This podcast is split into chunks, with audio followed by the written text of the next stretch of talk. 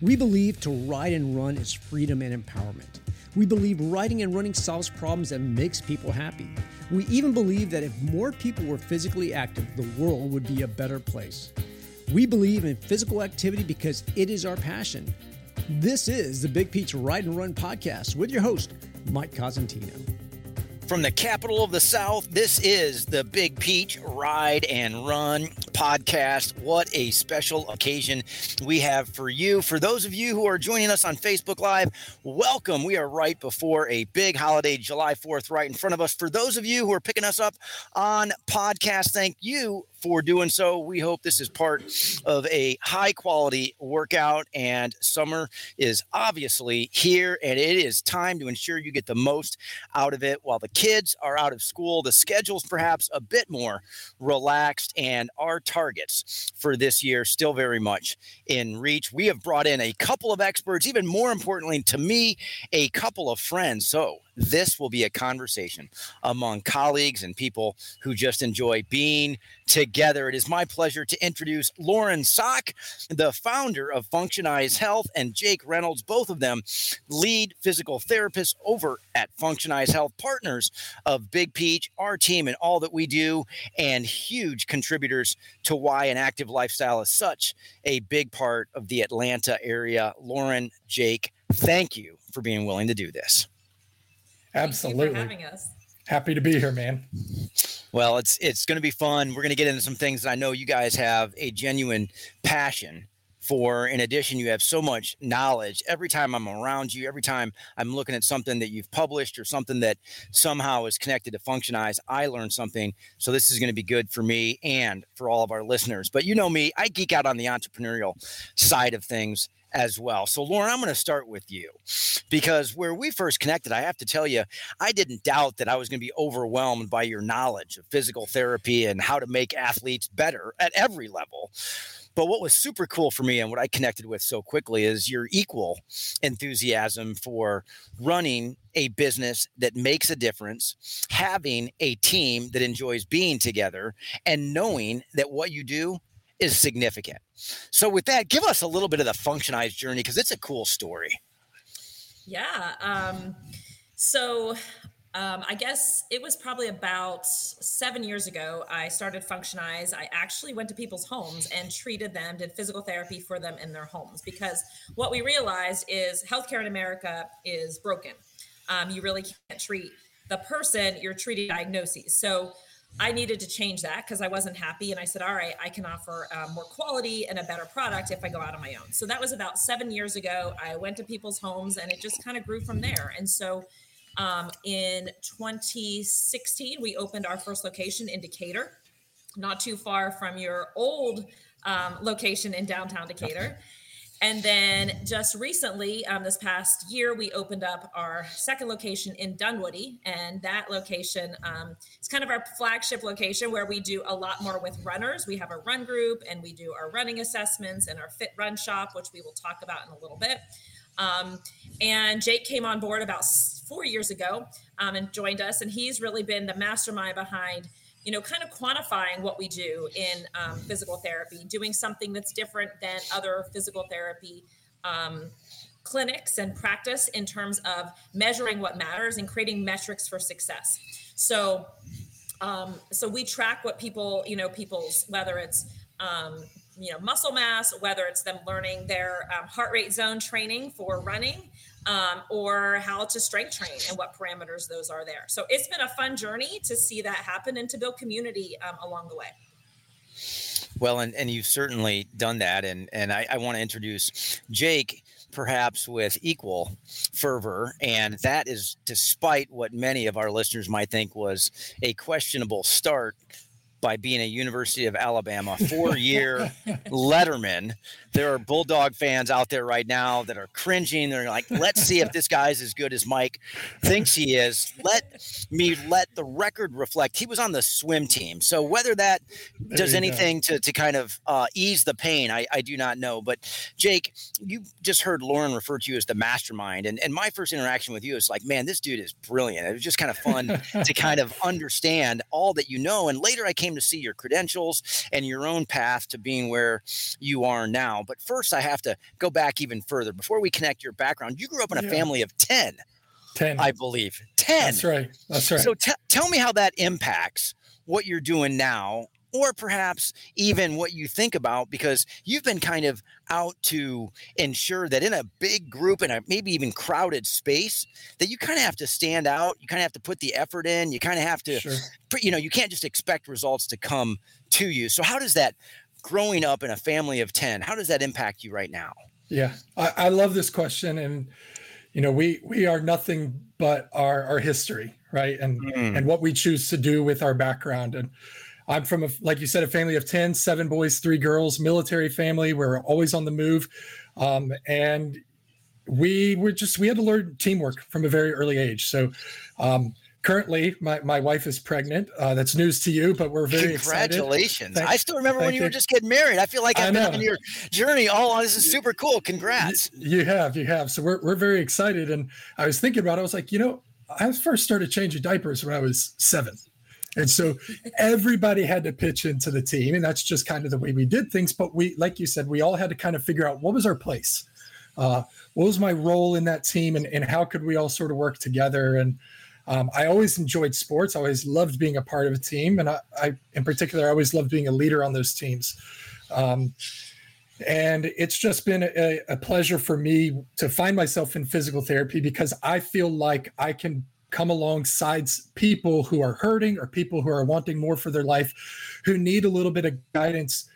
And oftentimes, what I have found in the traditional model of physical therapy or even healthcare in general is oftentimes the person who's supposed to be getting the treatment is the one who's left out, mm. which is the patient. It's not always explained to them. They don't always feel like they have an active role that it's their decision on how and the, the way they go about their healthcare. And i always felt like we need to be offering more more in education more in partnership more in empowerment to be able to help people come to be the thing and the person and to hit the journey that they want to go on and so I talked about being a part of a team because that's what it is. Being a healthcare provider is being a coach, but it's also being a team member to that person and, and helping them along the way. And being a part of a big family always helped me understand the diversity of people's personalities how to get the most out of working with my siblings. And I, I definitely think that has helped me uh, navigate people in general. So I think that there is a lot of connection in, in that question. So I appreciate you asking that.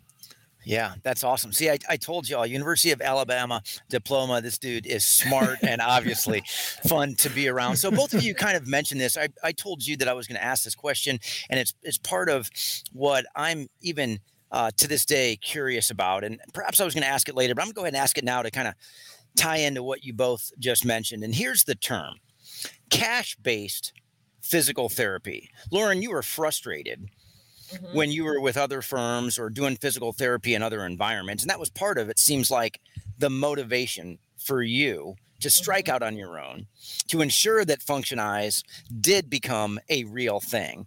And then you heard Jake mention people being left out and what a shame that is when those who perhaps need it most are unable to either access it or stick with it to the degree necessary to get the full benefit from it. Mm-hmm. So let's just uncover cash based physical therapy. What is it? What is it? Yeah. So it's kind of a become a common term in our industry for places that don't take insurance directly, meaning people are coming to us and paying cash upfront for the service. I like to call it client centered physical therapy, meaning that it allows us to treat the person um, and not have to worry about what the insurance is telling us we are allowed to do. Mm, okay. Um, so when we use our insurance, are they are telling us what kind of how we can charge the client. So certain ways that we can bill the client, the body part that we can treat, and how many visits we can treat that person for for a specific body part. For instance, if somebody comes in for knee pain and that's what the doctor ordered. We can only treat the knee, but we are not allowed to look at the ankle or the hip um, depending on the insurance. So, you know, we know if you have a running injury, the knee is is usually that's that's the victim. The the actual culprit is somewhere up above or below the chain. So, like we're doing people a disservice by just treating the pain and not the true cause of that pain. So it allows us to create a solution and a path for them to get better and to truly get to where they want to be functionally. And we're not just putting a band-aid on it and it's not cookie cutter to what the insurance wants. Because um, a lot of times the insurance wants us to follow a specific protocol which just makes it you know kind of dumb down personal training. I mean i mean you can go to a personal trainer that's going to get you stronger and get you moving. Um, so and the other piece of it is you know in healthcare in general there's a, a lack of transparency of cost and that is where mm. people are you know, getting kind of trapped because they go to these places and they're not being told that they're going to leave with a bill for 300 $400. And maybe they only saw the physical therapist for 15 minutes, where you can come to us and we are telling you exactly what your costs are up front. And you know that you're going to get a full hour of our attention to truly dedicate to your care. So people get better faster using the cash based model than if they went to in a large practice where they're only being seen, you know, with the therapist for a short time, and there might be four people that the therapist is managing at that time. So it, it allows us, um, you know, to to really enjoy what we're meant to do. What Jake said, like we're there to be their guide and their cheerleader. We're not there to just be the driver and say you need to follow these steps because your insurance told us to. Wow, and it is it is fascinating. I have to admit, you said it's becoming a little bit more prevalent. I, I still feel like there are many who are not familiar with it. They would have a conversation with you, not a form that needs to be filled out and ultimately submitted. Mm-hmm. And the term that the first time I heard you explain to me came to mind, and I'm going to ask you to validate this or perhaps reject it.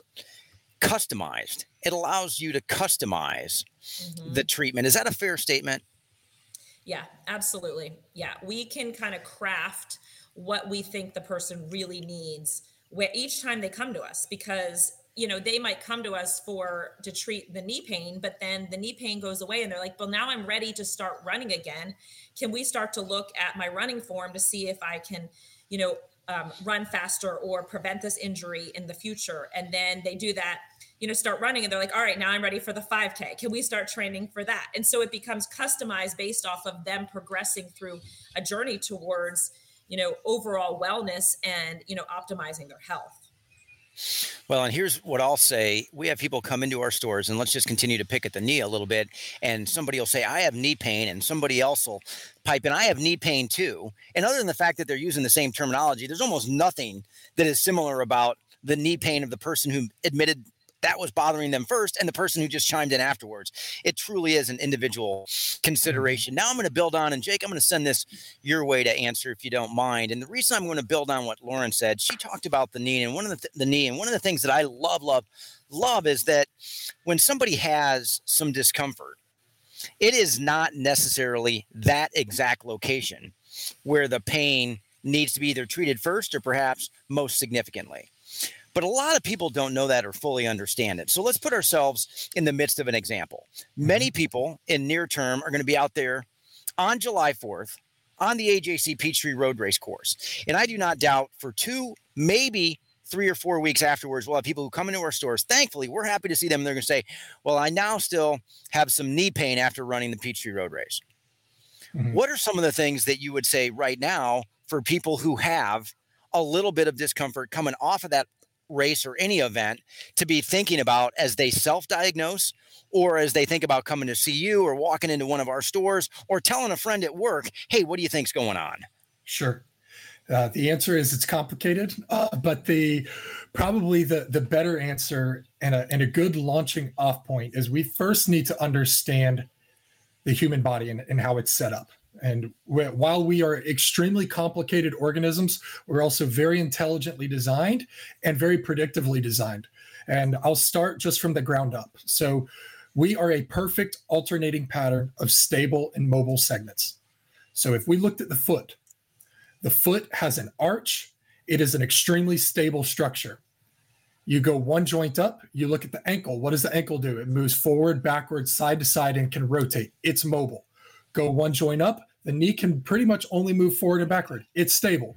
Go one joint up, the hip is mobile. It can move in six degrees of freedom. You get the point. So we have this perfect pattern of stability and mobility within our body. Lauren mentioned this. The knee is often the victim of the hip or the ankle. In the absence of mobility at the hip or mobility at the ankle, the knee will make up for it. We are master manipulators. We will constantly rob Peter to pay Paul. And we do this because we're highly adaptive and amazing organisms that are so well designed and can take on tremendous amounts of load and live for a hundred years, right? But we also do this at our own demise sometimes. And so my first to, to answer that question in a sort of roundabout way is if you're having knee pain, it's probably not just the knee, and you need a thorough evaluation. You can't just go and get an MRI and say, What's wrong with my knee?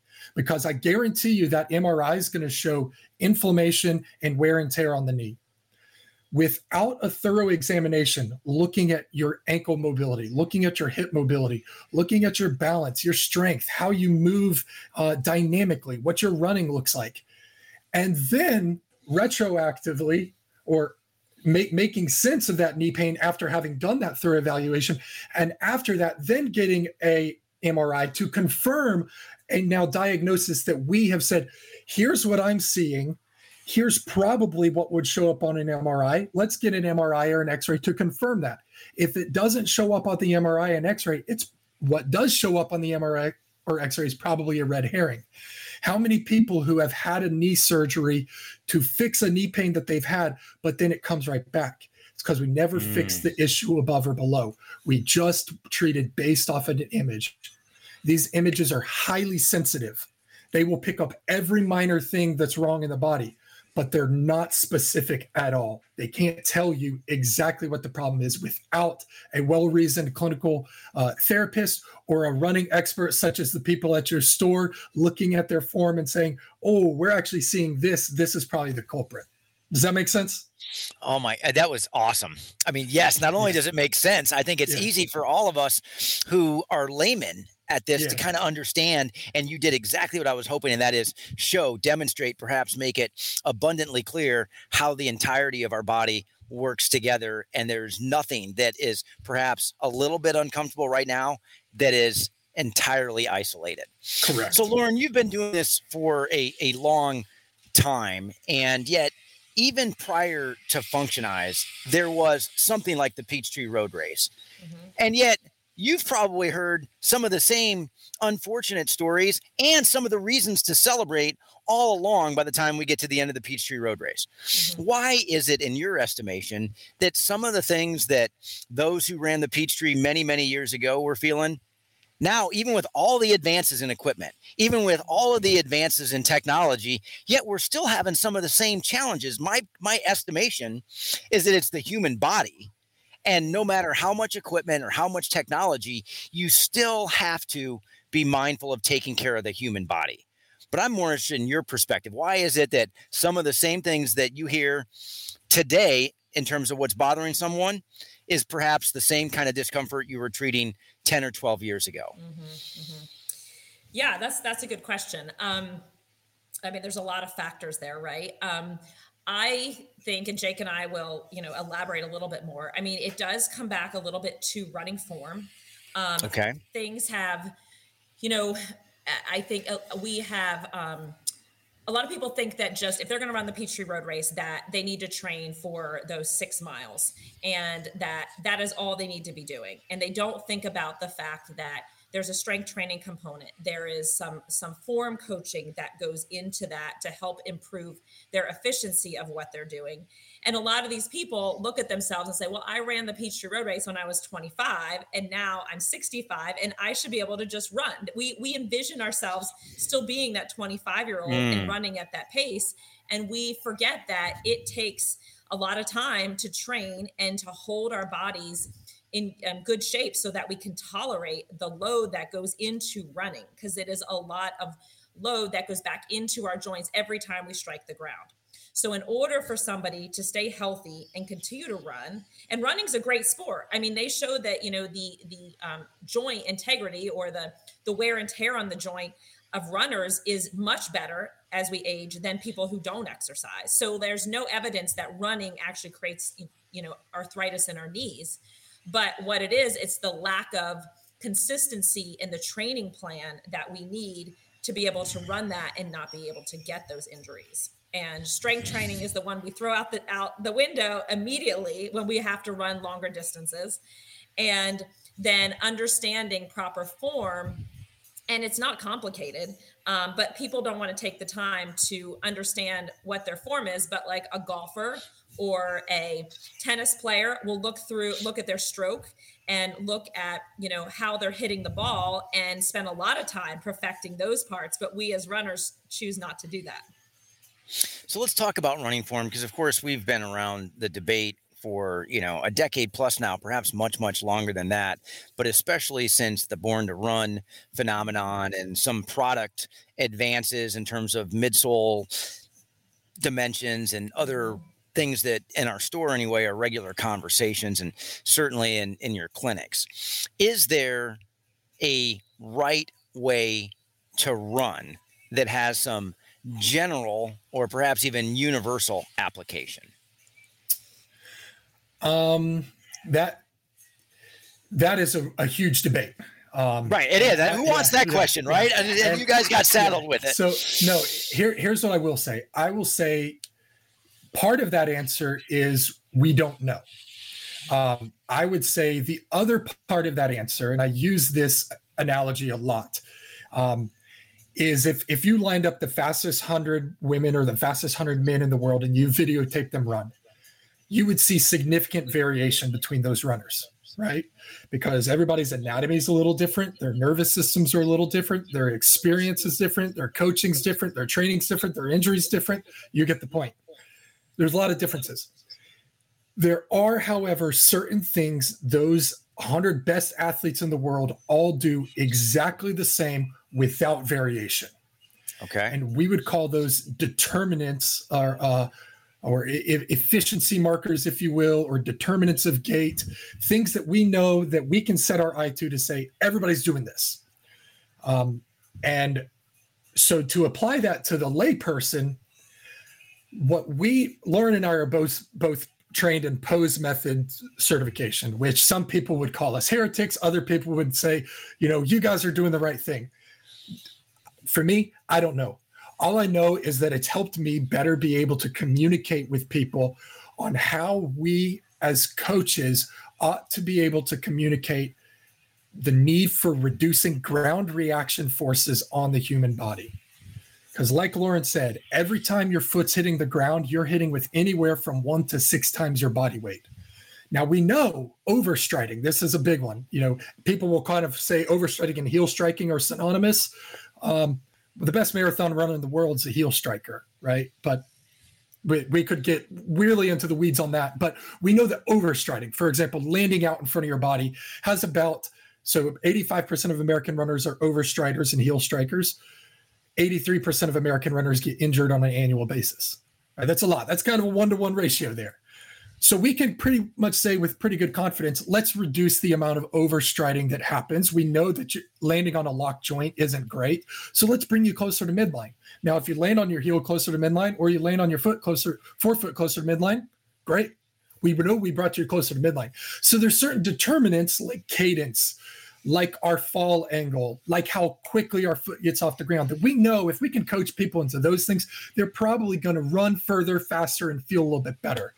As far as the nitty gritty and specifics, I don't, I don't know if we can say with tremendous confidence if we've got it exactly dialed in. Lauren, what would you say?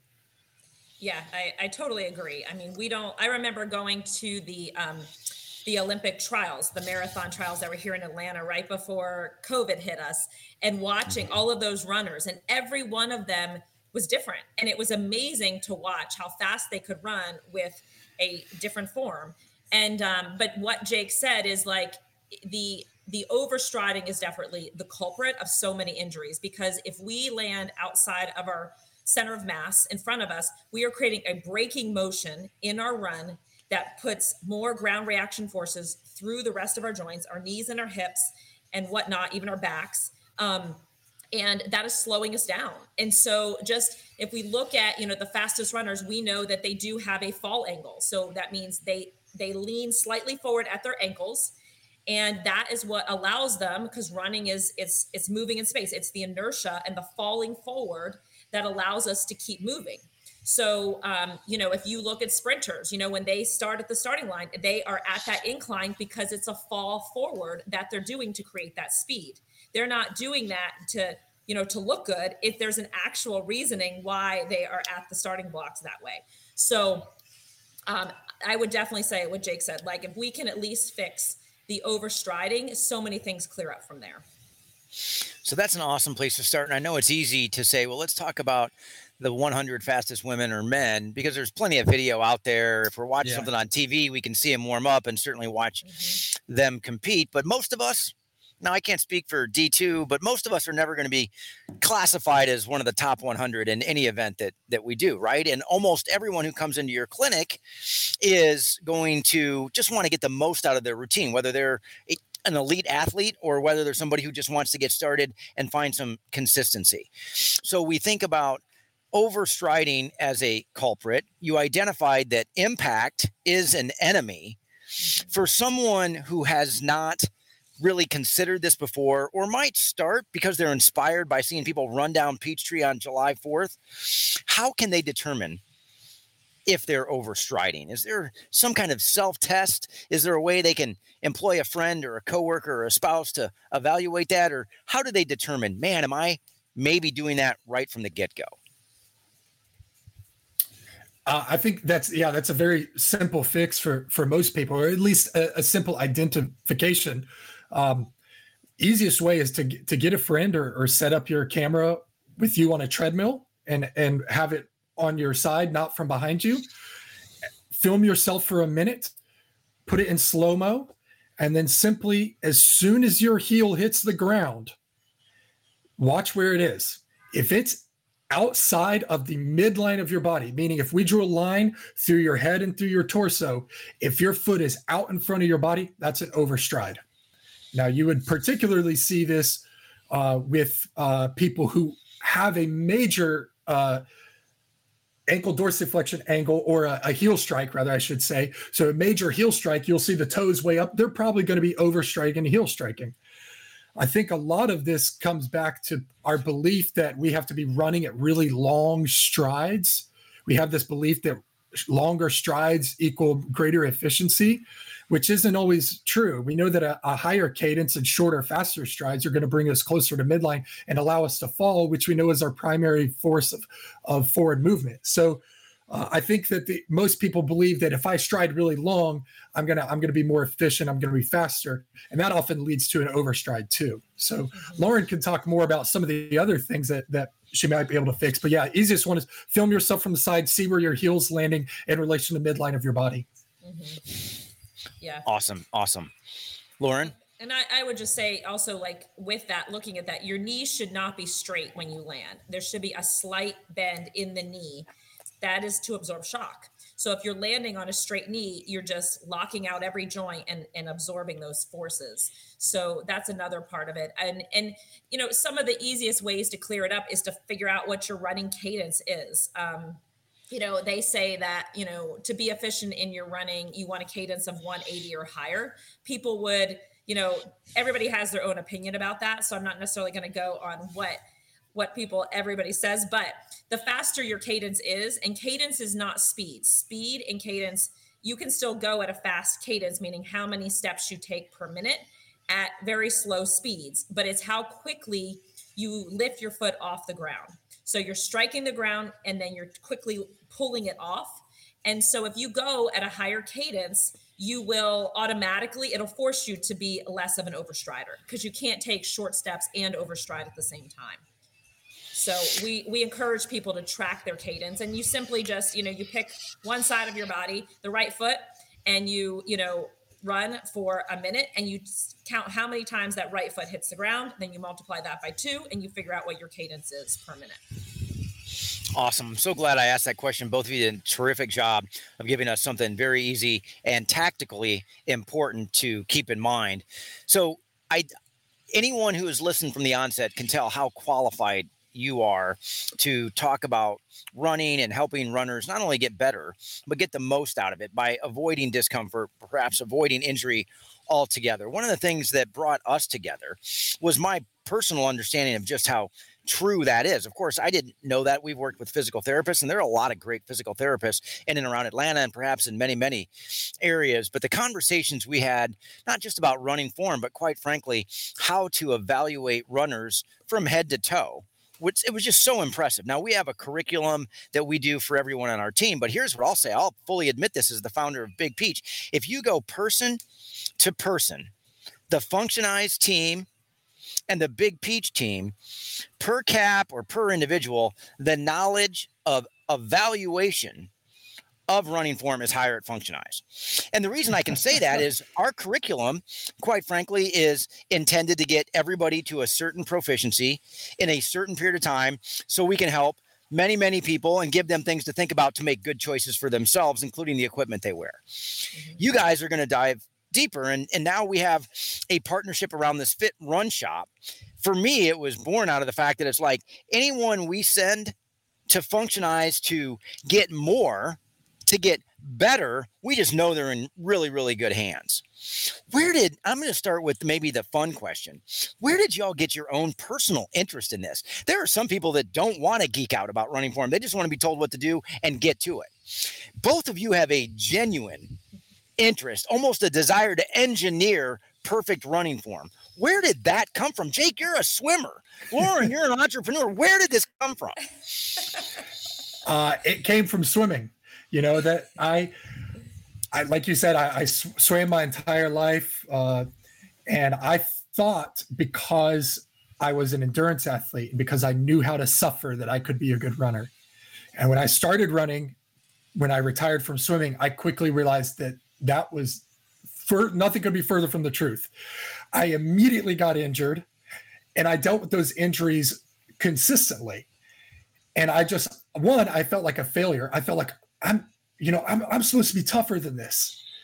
And then I kind of realized, duh, dude, it took you 23 years to even just start to scratch the surface on how to become an elite swimmer like th- becoming a good runner is not going to happen overnight and i never learned how to run and i mm. realized that most of us never learned how to run we start running at 2 years old but when was the last time at a school during pe class you know the gym coach says all right everybody line up. We're going to start working on your kick you know or we're going to start working on your fall angle of a run. It just doesn't happen. We just run which is great but it's not ideal. And so mine was born out of dealing with my own injuries, seeking out the expertise of people who could help me, picking up things from them, taking that little bit of information, looking over here, getting another bit of information, and then over time, kind of piecing it together and kind of figuring it out by listening to experts all over the internet and just, you know, you can figure it out. But, and then Pose Method did help me a lot personally. Mm-hmm. Wow, awesome. Lauren, how about you? Yeah. Where did you develop this deep understanding? Well, I think just as physical therapists in general, you know, we have a keen eye for movement and understanding movement. Um, we like to watch how people, you know, how they how they move and and how they can move better. But you know, um, you know, I didn't become a runner until I was just, you know, kind of recreationally in college, more for stress management and all that. And then um, I became a mom and I kind of stopped for a period of time because I didn't have I have twins and a and a and then a younger daughter. So the twins kind of put me um, on the sideline for a little bit because I couldn't even like get sleep at night. But um, but you know, one of the things I always learned um, was that um, girls and boys, as they're growing in childhood development, they run very similarly until girls hit puberty. And when they hit puberty, a lot of things change. And I could see this in my own children as they grow up. So my older two are 17, the twins, and then my daughter's 12.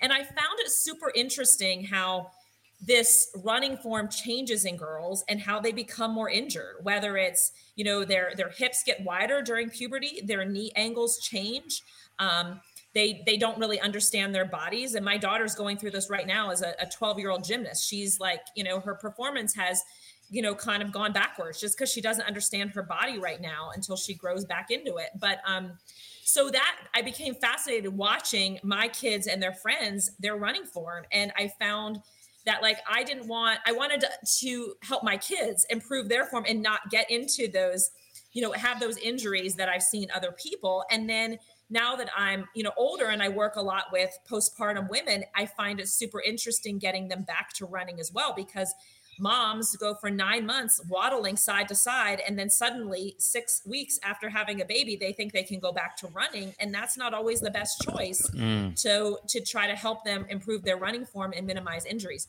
so it's kind of based off of this idea of like how can i help women throughout the lifespan become runners and not get injured because it's really hard with you know all the changes that happen in our bodies. And um, and then you ho- you know have osteoporosis on top of that as we get in towards menopause. So that's kind of my my where i find my interest lying is is the female athlete mm-hmm. Wow, that's awesome. And I knew for both of you it was personal, and that that comes through so evidently in, in your answer. So let's talk about the Fit Run Shop because it really is unique. And I love when local businesses partner, whether it's with Big Peach or just casually observing others who are partnering. And you can tell these are two local businesses that have an affinity for each other. And now they've said, man, maybe we should work together. Maybe we can do something kind of cool that serves others or makes a difference for other people. And I believe that's what we've kind of come across now by working with Functionize. Mm-hmm. The Fit Run Shop, for us, obviously, we have tremendous inventory. And as I've already mentioned, I feel like,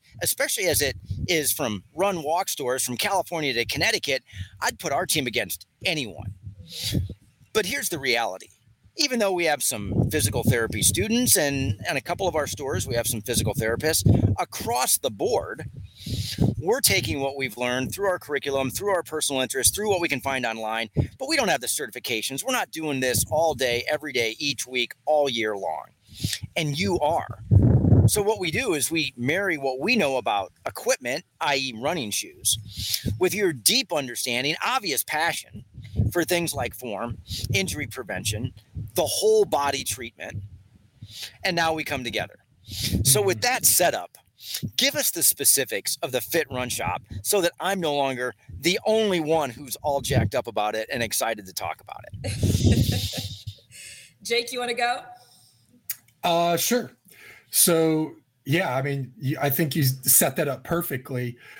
You know, this came out of again, Lauren and I are always thinking. We're always thinking about how how can we help people better and and and and what can we do? How can we marry what we do with the ex- expertise of others? And i will say you keep kind of uh, propping us up and uh, self-deprecating uh, you and your team a little bit behind us. I would say that nothing is further from the truth. You guys are, are true footwear experts across the board. I, I always find it fascinating when somebody can just look at someone and say you need to do this like i took my wife to to the big peach uh, brookhaven store and uh, off the bat, Scott there was like, "Yeah, she's gonna love these Altras Olympus." She put them on. She says, "This is the best shoe I've ever worn in my whole life." So that is a whole different level of expertise and experience that that your team brings. Um, one of the things that I think that we kind of bring to the table, and just learning from you and, and doing in services with your team when you guys taught us about your footwear uh, and, and, fitting process was you know fitting for comfort fitting for you know mm. certain certain foot specifics and and those are things we hadn't really taken into consideration you know we think very biomechanically or, or, or nervous system related and not so much about what's the experience behind that mm. so what we're bringing to the table is our biomechanical understanding of how people move and so this was kind of Lauren's idea when we opened this uh, the shop was, hey, what if we brought in some inventory from Big Peach, and we did shoe fittings in our store based on things that they teach us about comfort and experience and ride and how that kind of that connection you feel to the shoe combined with what are we seeing what happens when they run and maybe if we combine the two it leads to an overall better experience with that shoe during their run and so I think for for us, it's been fun to kind of experience this with people. And Lauren can give you a lot more specifics on the number of people she's helped with, where they say, "Oh my gosh, this makes so much sense." And I think maybe Lauren, you have a good example of doing this fitting with somebody recently who had this major aha moment when you did this with them. Mm-hmm.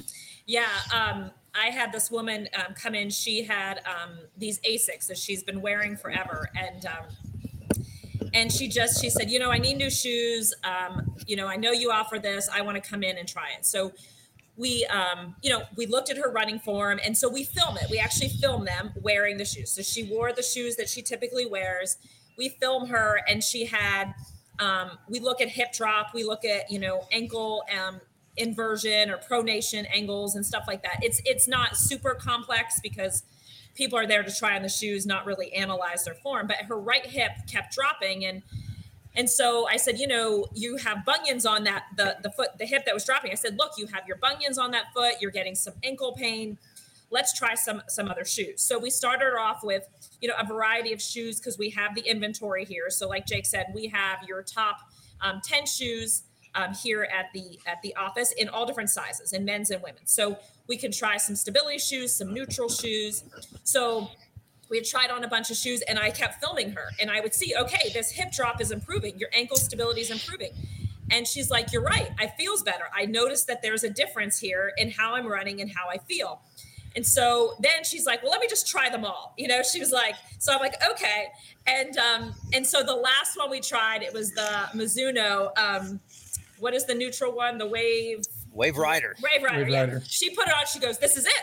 This is it. This is what I this." And she and she was and it was like this aha moment of like I noticed that I'm running better and this feels so much better on my body, and um, and so um, so that was like it was great. And then you know um, she went and I think she she went to the Brookhaven location and um but I've seen this with people. I mean not just runners walkers you know I put them in a better shoe and they're like I didn't even know that my walking could feel better.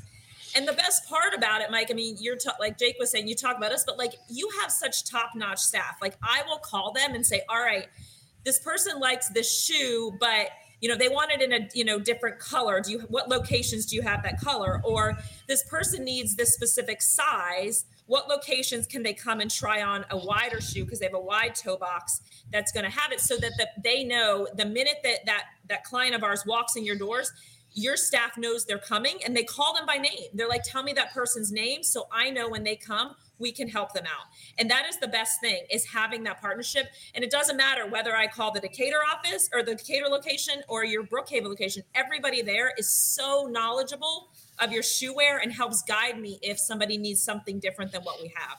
And that's that's the best part is people want a team and they want to know we're looking out for their best interest. One thing I, I, should maybe say is uh, Lauren and I are getting so excited about this. I don't know if we even adequately described exactly what this process is.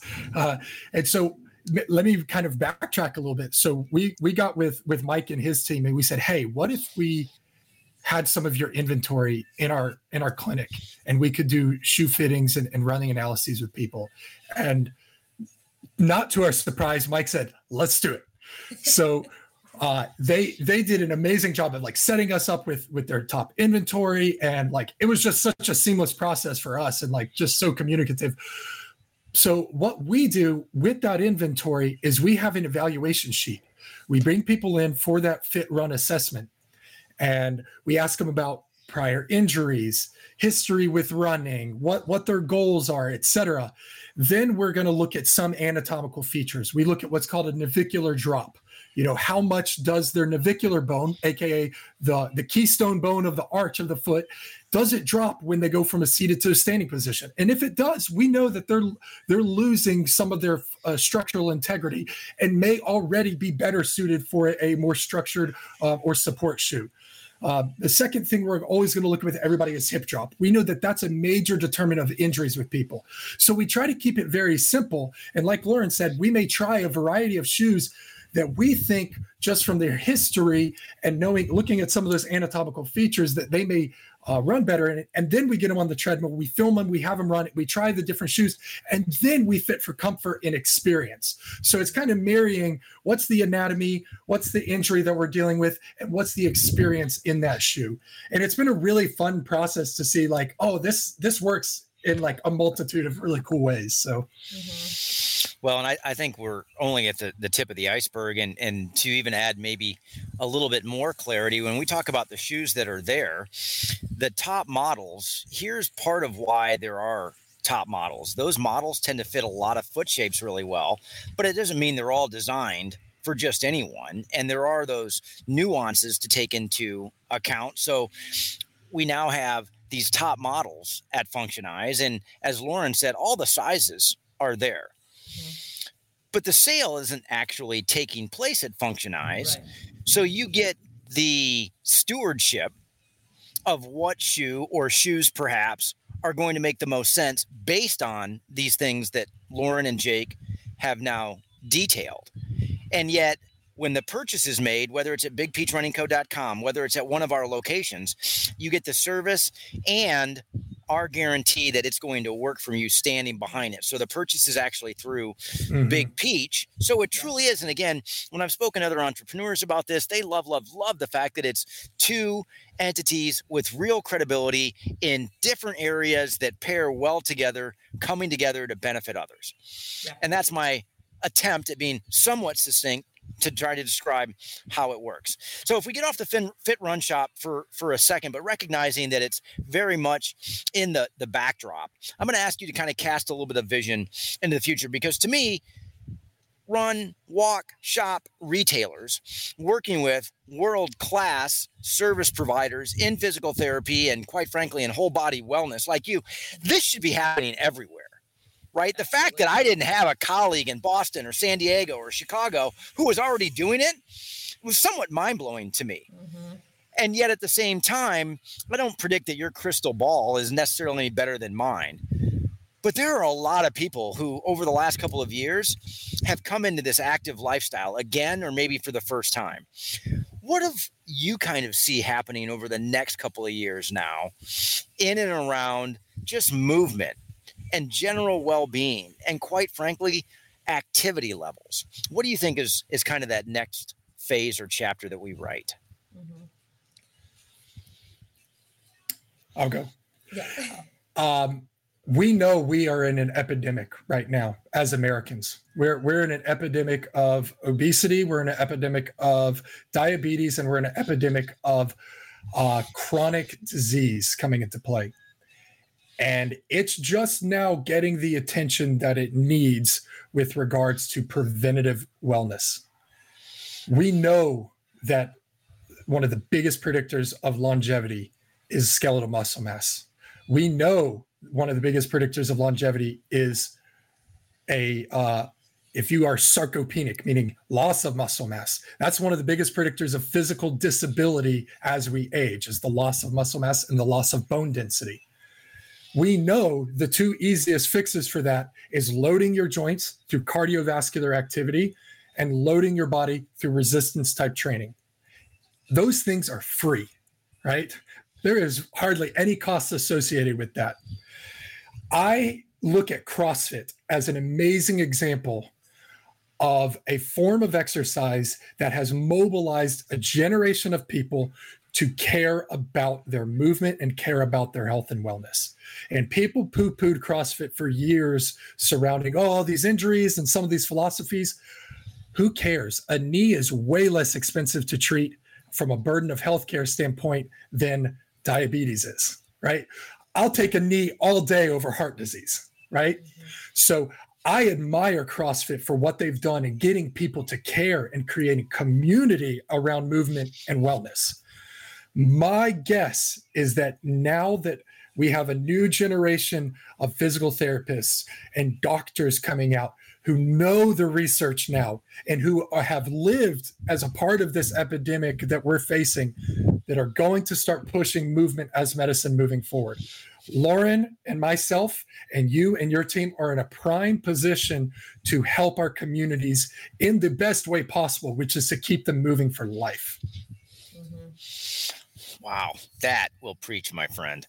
Lauren, what what what are you what are you going to say on top of that? That's good stuff. Pile on, please. Right, yeah. right. Well, the other piece of it is the insurance. If we go back to um, healthcare in general, we know that our health insurance is really wealth insurance. It is preventing mm. us from having catastrophic injuries and illnesses, but it's not going to help us be proactive in our health like we used to think it did.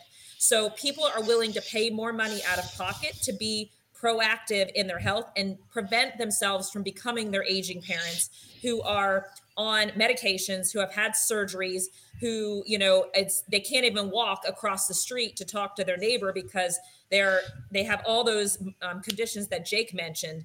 And so they realize they have to take action now because they don't want that to happen. And so and healthcare is not going to be there for them in the future. And so people now, because deductibles are high and insurance rates are high, you know, the average cost for physical therapy for a copay is $75. It's not really cheap anymore.